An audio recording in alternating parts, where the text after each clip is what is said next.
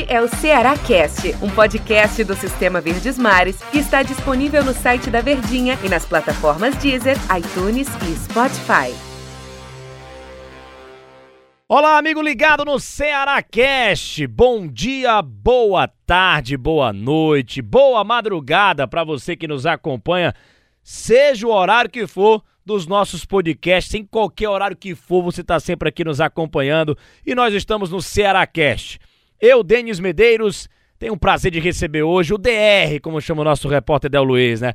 O homem do DR lá no Globo Esporte, o comentarista que canta o jogo aqui na Verdinha, o nosso Daniel Rocha. Bom dia, boa tarde, boa noite, boa madrugada, Daniel Rocha. Tudo bem contigo? Vamos falar sobre América Mineiro e Ceará aqui no nosso episódio de hoje. A expectativa para esse mais um confronto do Ceará na elite do futebol brasileiro após um empate muito bom com sabor de vitória contra o Flamengo. Tudo bem, Daniel Rocha? Fala, meu querido Denis Medeiros. Grande abraço para todo mundo que tá ligadinho com a gente. Fica sempre aquela lembrança, né? A lembrança não, na verdade é um agradecimento para quem tá do outro lado e arruma aquele tempinho no dia para nos ouvir, aqueles cerca de 10 minutinhos aqui, seja fazendo lá o que for, na academia, no trânsito, no trabalho, até tomando banho, mas dá aquele jeitinho de apertar o play e acompanhar os nossos podcasts. Então é sempre um prazer estar de volta diariamente naquele bate-papo gostoso que a gente tem aqui. E vamos falar a respeito desse jogo dominical.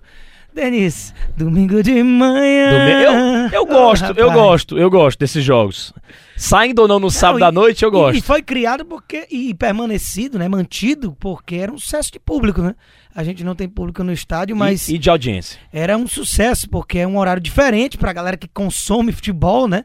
É, os jogadores reclamam, porque muda tudo, né? Jogador de futebol costuma acordar, dormir tarde. E muitas vezes acorda tarde também. Então, quando você vai jogar pela manhã, muda o que provavelmente você comeria aquela pizzazinha à noite. Não pode rolar, tem que ser algo mais leve, acorda bem mais cedo. Até a questão da nutrição, né? Então, tudo isso faz diferença, além de ali na hora do vamos ver aquele sol que realmente maltrata, mas que afinal de contas BH também não é aquele sol dos mais terríveis, inclusive estaremos com temperatura bem mais alta aqui mesmo em Fortaleza no mesmo horário. Mas o fato é, é um horário novo, gostando ou não, ficou e acredito que veio realmente para ficar, como eu falava quando tinha público, né, que se Deus quiser tá voltando. É, era um sucesso. Casa cheia normalmente nesse horário, porque os pais vão com a família mais cedinho, sai do estádio direto para ir almoçar. No caso lá de Minas, né? Aquele feijão tropeiro, menino Medeiros. Pão de queijo. Pão de queijinho. Então é o seguinte, vai rolar às 11 e é um adversário totalmente plausível de se vencer, Medeiros. Exatamente, é isso que a gente vai conversar muito aqui nesse nosso episódio aqui do Ceará Cast. Aliás, você falou do horário, né? Eu particularmente gosto muito desse horário, não sei se os jogadores gostam de jogar 11 da manhã num sábado, não sei se é muito legal para eles. Se eu fosse atleta, talvez eu não gostaria. No domingo. No domingo ainda mais, né? Mas também os caras ficam de folga depois, né? À tarde, à noite tem muita coisa para fazer. É, vamos falar sobre o jogo. Tem o que pra fazer? Muita coisa. Tomar aquela churrasquinho à tarde, tem muita coisa.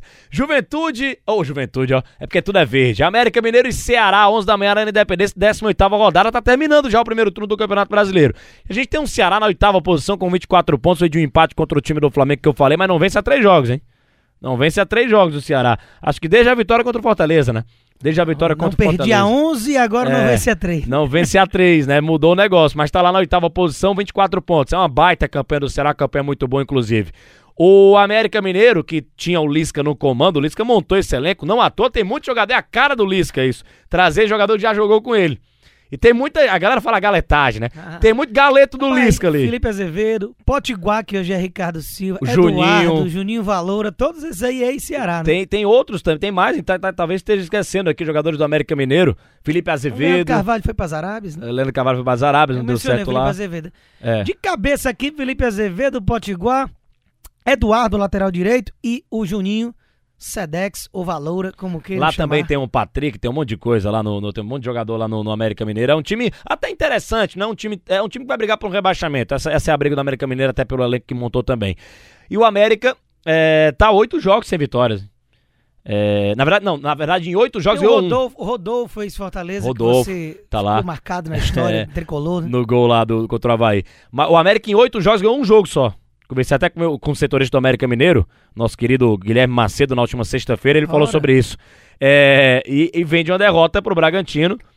E a última vitória do América Mineiro, exatamente essa única vitória é, em oito partidas, foi exatamente contra o Fluminense, lá no dia 8 de agosto. Ou seja, se a gente pega na balança a campanha de Ceará e de América Mineiro, o América, por exemplo, só ganhou três jogos no Campeonato Brasileiro, seis empates e oito derrotas. E o Ceará, 17 partidas, 5 vitórias, 9 empates, 3 derrotas.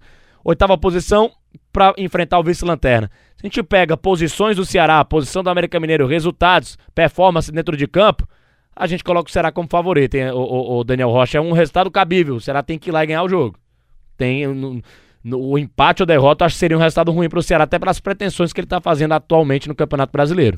Pois é, Denis, é, é, aquele jogo que, logicamente, depois que ocorre os 90 minutos, mais os acréscimos e o jogo acaba, a gente naturalmente, e até no nosso papel aqui de analista de, de como foi o jogo, a gente vai encontrar as razões ou tentar explicar para o torcedor, normalmente, às vezes até quando o resultado é ruim, encontrando os porquês, né, as justificativas e às vezes até exaltando o adversário. O América pode fazer a melhor partida do campeonato, fazer uma partidaça e acabar vencendo sem ser um demérito do do Ceará, logicamente. Mas esse preâmbulo aqui que estou fazendo a respeito desse raciocínio é para falar que, independentemente de, lógico, tudo que pode acontecer dentro de uma partida que pode provocar o seu insucesso, ou um empate ou uma derrota, é que esse é o jogo que é para vencer.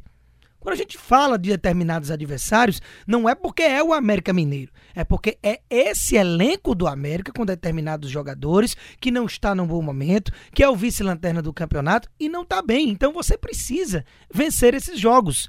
Ao mesmo tempo, em que, por exemplo, a tendência era ter perdido para o Flamengo na última rodada. Mas a gente está falando de futebol. O Ceará fez a sua melhor partida, na minha visão, no campeonato, mesmo sem ter vencido. Encarou o time do momento, que tem goleado quase todo mundo, e não só não perdeu, como chegou próximo de ganhar. Fez uma partidaça em todos os quesitos, no meio-campo, no ataque, na defesa, soube anular um time muito forte, mesmo lá com seus desfalques, continuava sendo um time muito forte. Então, à medida que a gente sabe que está provado de que esse time, esse time de Guto Ferreira, esses comandados, que inclusive deve ter basicamente a mesma equipe que entrou em campo, ela é capaz de muita coisa ela é capaz de jogar muito, de ser grande. Então, quando você tem essa possibilidade, algo que o América Mineiro não tem, você precisa fazer valer. Você precisa aproveitar essas oportunidades. Então, logicamente que o jogo pode acabar se desenrolando de, de outra forma do que a gente está imaginando, mas quando você pega o penúltimo lugar, que não está bem, que não ganha faz tempo, que é bem mais frágil tecnicamente do que a sua equipe, faça o seu papel jogue seu jogo, aproveite o bom momento desse grande jogo contra o Flamengo e emplaque essa vitória. Se consolida ali em cima. A rapaziada lá de baixo está chegando. Vai que você empata. Não é nenhum desespero, mas você pode ser ultrapassado por alguns times, no plural, nessa rodada. Então vai se transformando em situações que te levam a algo ruim. Então é preciso aproveitar o momento. O jogo contra o Flamengo foi bom.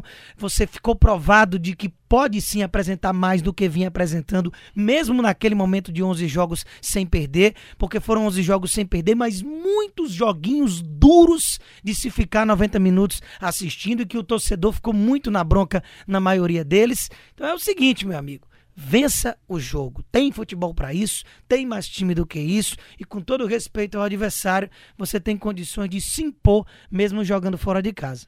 É, e a gente tem aí a provável escalação do Ceará, né, para esse confronto, o Richard no gol, Fabinho na lateral direita, se o Guto colocar o Buiu para mim vai ser surpresa, Luiz Otávio, Messias, Bruno Pacheco. Buiu e Mendonça não viajaram. Não viajaram, né, Buiu e Mendonça não viajaram. Fabinho, é, Richard, Fabinho, Luiz Otávio, Messias, Bruno Pacheco, lateral esquerdo, Sobral, William Oliveira, Vina, Rick, Lima e Kleber. É praticamente o time que jogou contra o Flamengo. Guto gostou, Gutinho gostou, vai ser mais ou menos por aí, hein?